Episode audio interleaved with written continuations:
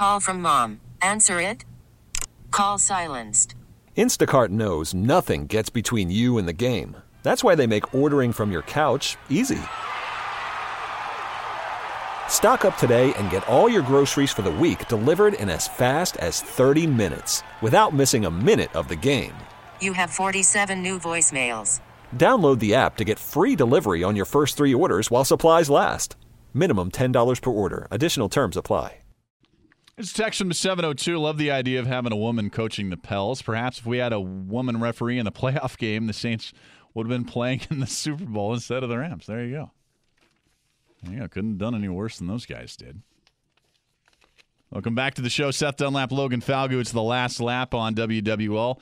Our Blue Runner Gumbo opinion poll at WWL.com. The new NFL pass interference replay rules will mean more what? Consistency or chaos? Split vote right now, about 55% saying consistency, but 45% saying chaos. I think it's going to be a little of both, especially the first year. I just don't know how you expect Al Riveron and everybody in the league offices and in replay command in New York, and certainly the officials to adjust to this on the fly. You can just look at all the issues we've had with the catch rule. If you don't think we're going to have some issues with this, you're fooling yourself, but necessary step. They just had to do it. In fact, that's why this was made. That's the reason Jason Garrett and Bill Belichick made speeches at the owners' meeting, and Roger Goodell and Sean Payton were basically holding hands at the vote. They all knew this had to get done, and thank goodness it did. We'll talk a lot more about that as the week goes on. Doug Mouton coming into the show now at D Mouton WWL, TV anchor and sports director there. Doug, what's going on, man? And let me ask you this first, because I am very confused here. You had to delay. you had uh, tongue in cheek here, but you had to delay your appearance on the show because you're a fantasy baseball nut. What's going on here? Well, yeah, we had a draft tonight. I'm actually in the Times Picayune League. It's it's like a 35 year old league. It's and yeah, I got in it a few years ago. Look, the, the thing I love about baseball and fantasy baseball is that I generally pro baseball. I don't really cover it for work, so I can just be a pure fan, and it's fun and it's you know it's a bunch of guys who are fun to hang out with. We did it at Drago's, so we ate and drank Oh. for four and a half hours. So believe me, it was not a bad experience. win, lose, or draw. No, doesn't sound like it at all. Uh, let me ask you. Let me ask you about that. The, the, the change to the replay rules. Were you surprised? I mean, I, I was off last week, but I was stunned when I got the news that they actually, you know, passed the changes.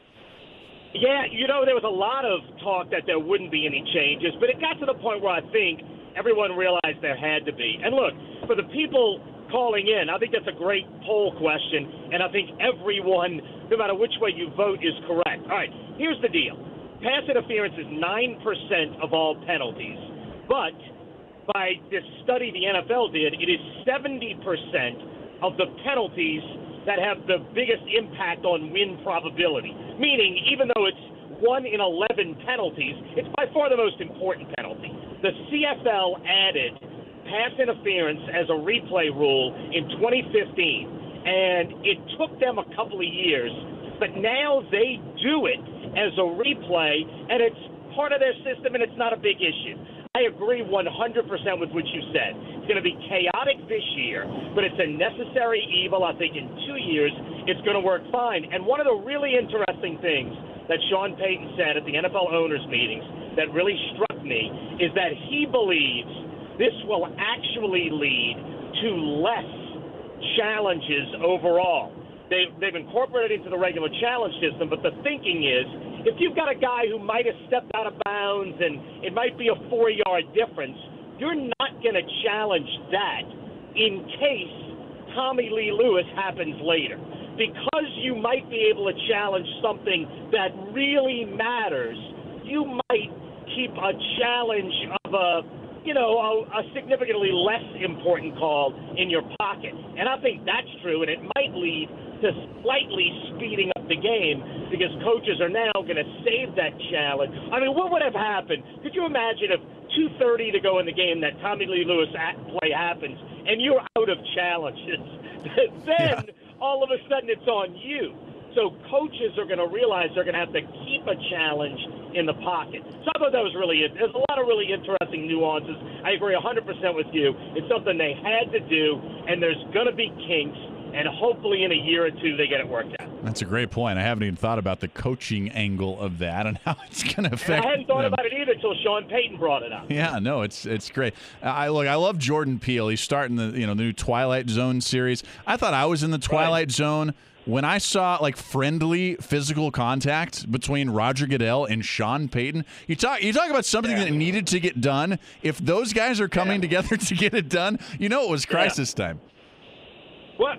Yeah, and no, and and I'll say this, and this may sound a little goofy, but from an emotional standpoint, and certainly fans in New Orleans have taken this and continue to take this ridiculously hard. But what I, from a wins and losses for the Saints, I think the franchise needs Sean Payton to be okay with it. And in his press conference, the same day as Roger Goodell's press conference, he looked emotionally wrecked and clearly was trying to get over it and saying he was getting over it. But if you heard him, he did not look like he was getting over it. If you watched Sean Payton after this thing passed, the you know, and it was a hallway kind of press, wasn't really a press conference, but you know, he spoke to media after it happened. He was bubbly and upbeat to, for, for the emotional well-being of the Saints. The team needed to get past it, and it actually looked like they had. And I thought that may be the the biggest long-lasting effect to the Saints is that Sean Payton now steps away, feeling okay about this and ready to move on. And I think, I mean, look, the team to me is too stacked right now, I mean, obviously they should have been in this Super Bowl. They're stacked to get to the next Super Bowl, but they've they've got to put last season behind them. And I think this emotionally will really help Sean Payton do that. And in that sense, it's a huge win for the city of New Orleans. It's a very familiar voice of Doug Mouton with us, WWL TV Channel 4 anchor and sports director.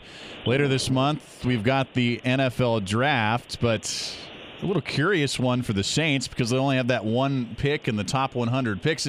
Still getting pumped for the draft this year, Doug? Yeah, not like it used to be. I mean, but well, look, I'll say this too: the Saints have have never had a problem with trading away whatever assets they can find to move up. Now, I don't think there's any way they can move up into the first half of round one. They got a first round pick next year, and they've got. I mean, I wouldn't put anything past them if they see something out there that they like. Somebody starts dropping. Certainly, by the time we get to round the beginning of round two, or even late round three, you've got this year's two. And I'm not saying they should do that, but I'm saying they have shown an absolute willingness to do it. I'd say when the draft starts, if if if all you care about is the Saints, skip about the first 15 picks, but then you better put it on because any time after pick 15, it wouldn't surprise me if the Saints jumped into the draft. Well, you know it's 1040 on Sports Talk Radio when we start going hypothetical, but it makes it fun. So, Doug, a lot of talk, oh, and it's, it's the, the draft all hypothetical. Yeah, no, it's true. It's true. No, but a lot of talk the last week, even when I was off. I started hearing it, and you can feel the buzz starting to build. And I think it might reach fever pitch this summer. And that's the Becky Hammon buzz here as a possible coaching candidate for the Pelicans. Uh, do you have an opinion on Becky Hammon? Are you uh, have you been thinking about the Pelicans' next coach? Should Alvin Gentry? And again, I think it's a should, not a will uh, thing. I don't think it's a done deal yet, but should he be fired? Yeah, I, I, you bring in a new GM, I would say there's a 90% chance the new GM is going to want to bring in a new head coach. It should. Uh, Becky Hammon sure seems qualified. I mean, obviously, I don't have a you know a lot to back up an opinion, yes or no. Um, sure, if, if they think she's the best person, honestly, I've been much more concentrating on the what happens with the GM and what happens with Anthony Davis, and then you figure that part out after that. I mean, you clearly have to make a GM move, decide what you're doing with Anthony Davis, and then move on from there. But I mean, certainly there's going to be a lot of qualified candidates, and certainly she seems as qualified as anybody out there. We wound up having a long debate in the sports office about what LSU does about its head coaching job. Um, I, I think it's a long shot that Will Wade stays, and there are a lot of really interesting people out there potentially for LSU. So there, there's a lot of int- basketball intrigue coming after basketball season. Ah, yes. I may go park myself in those sports meetings over at the building because uh, I am just very curious to know how insufferable Andrew Doak's going to be this week, Doug. Oh, with Texas Tech? Yeah. Oh my God! Well, look, Andrew is one of the great people that I've worked with. Every day comes in with a smile on his face. Every day can't do enough. But I will say this: he is Texas Tech Red Raider through and through. We do a sports, we do a, a NCAA bracket with just the five of us in sports, and Andrew has Texas Tech winning the national championship, which should surprise no one. And they have been maybe the most fun team in the tournament to watch. And it among the five of us, if Texas Tech wins and gets to the championship game, he wins the pool among the five. The way we do it is we all put up five dollars, and then who's ever last has to put up an extra five. And Ricardo LeCompte will be. I try to avoid last. Ricardo will be last. If Texas Tech wins, Andrew wins. If Texas Tech loses, Danny Rockwell, our sports producer, wins. But we haven't. I, I, I had both Kentucky and Duke getting to the championship game, and they both lost back to back. Well, I'll so I that- was out. I went. Yeah, I went from the odds-on team to beat to out of it in two straight games. Well, I've been telling my sob story all night, Doug. I had for the first time in my life. I only do one bracket, so this is sheets of integrity stuff. This is 90 brackets, and I pull out the one that I did well. Oh yeah, I do one. I do one as well. Yeah, so I had a perfect Sweet 16, 16 to 16. Never had it before in No, my you life. did not. I See, did. Ricardo had 15 out of 16. He was the best at that round, but then had everybody wrong advancing from there. No, that's my story, Doug. 16 to 16 in the Sweet 16, and I Oh, have my zero, zero in the Final Oh, Four. and none of the final four. None in the Final Four. I will say about Andrew, though, uh, you know, I'm, I'm from Spokane, Washington, grew up a Gonzaga fan, so we were texting a lot this last week. He was gracious and humble. I'll tell you, a lot more gracious in victory than I was in, a- in a loss. So you can you can tell him I said that. Well, I, I don't know if you know Natalie Shepard. She's she's now working in Milwaukee. She was our main anchor Yeah. for five years. Great, fun human being. Her NCAA bracket, she has Michigan State beating Virginia in the final. Wow. She is she's she goes to Milwaukee. She enters the bracket at the station, and she's already almost sewn up the win among the 80 people who entered. That's awesome. That's awesome. That's Doug, a bracket. it's always fun, man. I'll give my regards to Andrew, okay, and tell him I forgive him for this uh, Zag uh, No, defeat. he, I don't want to see him Saturday if Texas Tech wins. He will be absurd. And they've never been to this point. And he doesn't cover Texas Tech, so he could just be a ridiculous, screaming idiot, and no one minds. And I'm sure he will be. no doubt about it. Really appreciate it, Doug. Uh, we'll talk to you again soon, man. Thanks so much. All right, Steph, anytime. Okay. All right, Doug Mouton, sports director and anchor at WWL TV Channel 4. And yes, like I promised, I haven't texted Andrew about this. I'm sure he will not have a problem coming on the show to talk a little Red Raider basketball and also talk about uh, the needling. You know what? No, I'm not even going to lie. He wasn't needling me. It's not true. I'll have to check my phone. I don't think he was needling me at all. In fact, I think after Gonzaga lost, I was needling him about the officiating and stuff, which really didn't matter at all. I was just being I was being a total fan in that moment, trying to blame stuff on like officiating when it wasn't officiating. All right, this round to you, Andrew. Hopefully, we'll see each other again in the tournament sooner rather than later. Thanks to Doug. Uh, when we come back, a little sports libs here on the last lap. You could spend the weekend doing the same old whatever, or you could conquer the weekend in the all-new Hyundai Santa Fe. Visit HyundaiUSA.com for more details. Hyundai, there's joy in every journey.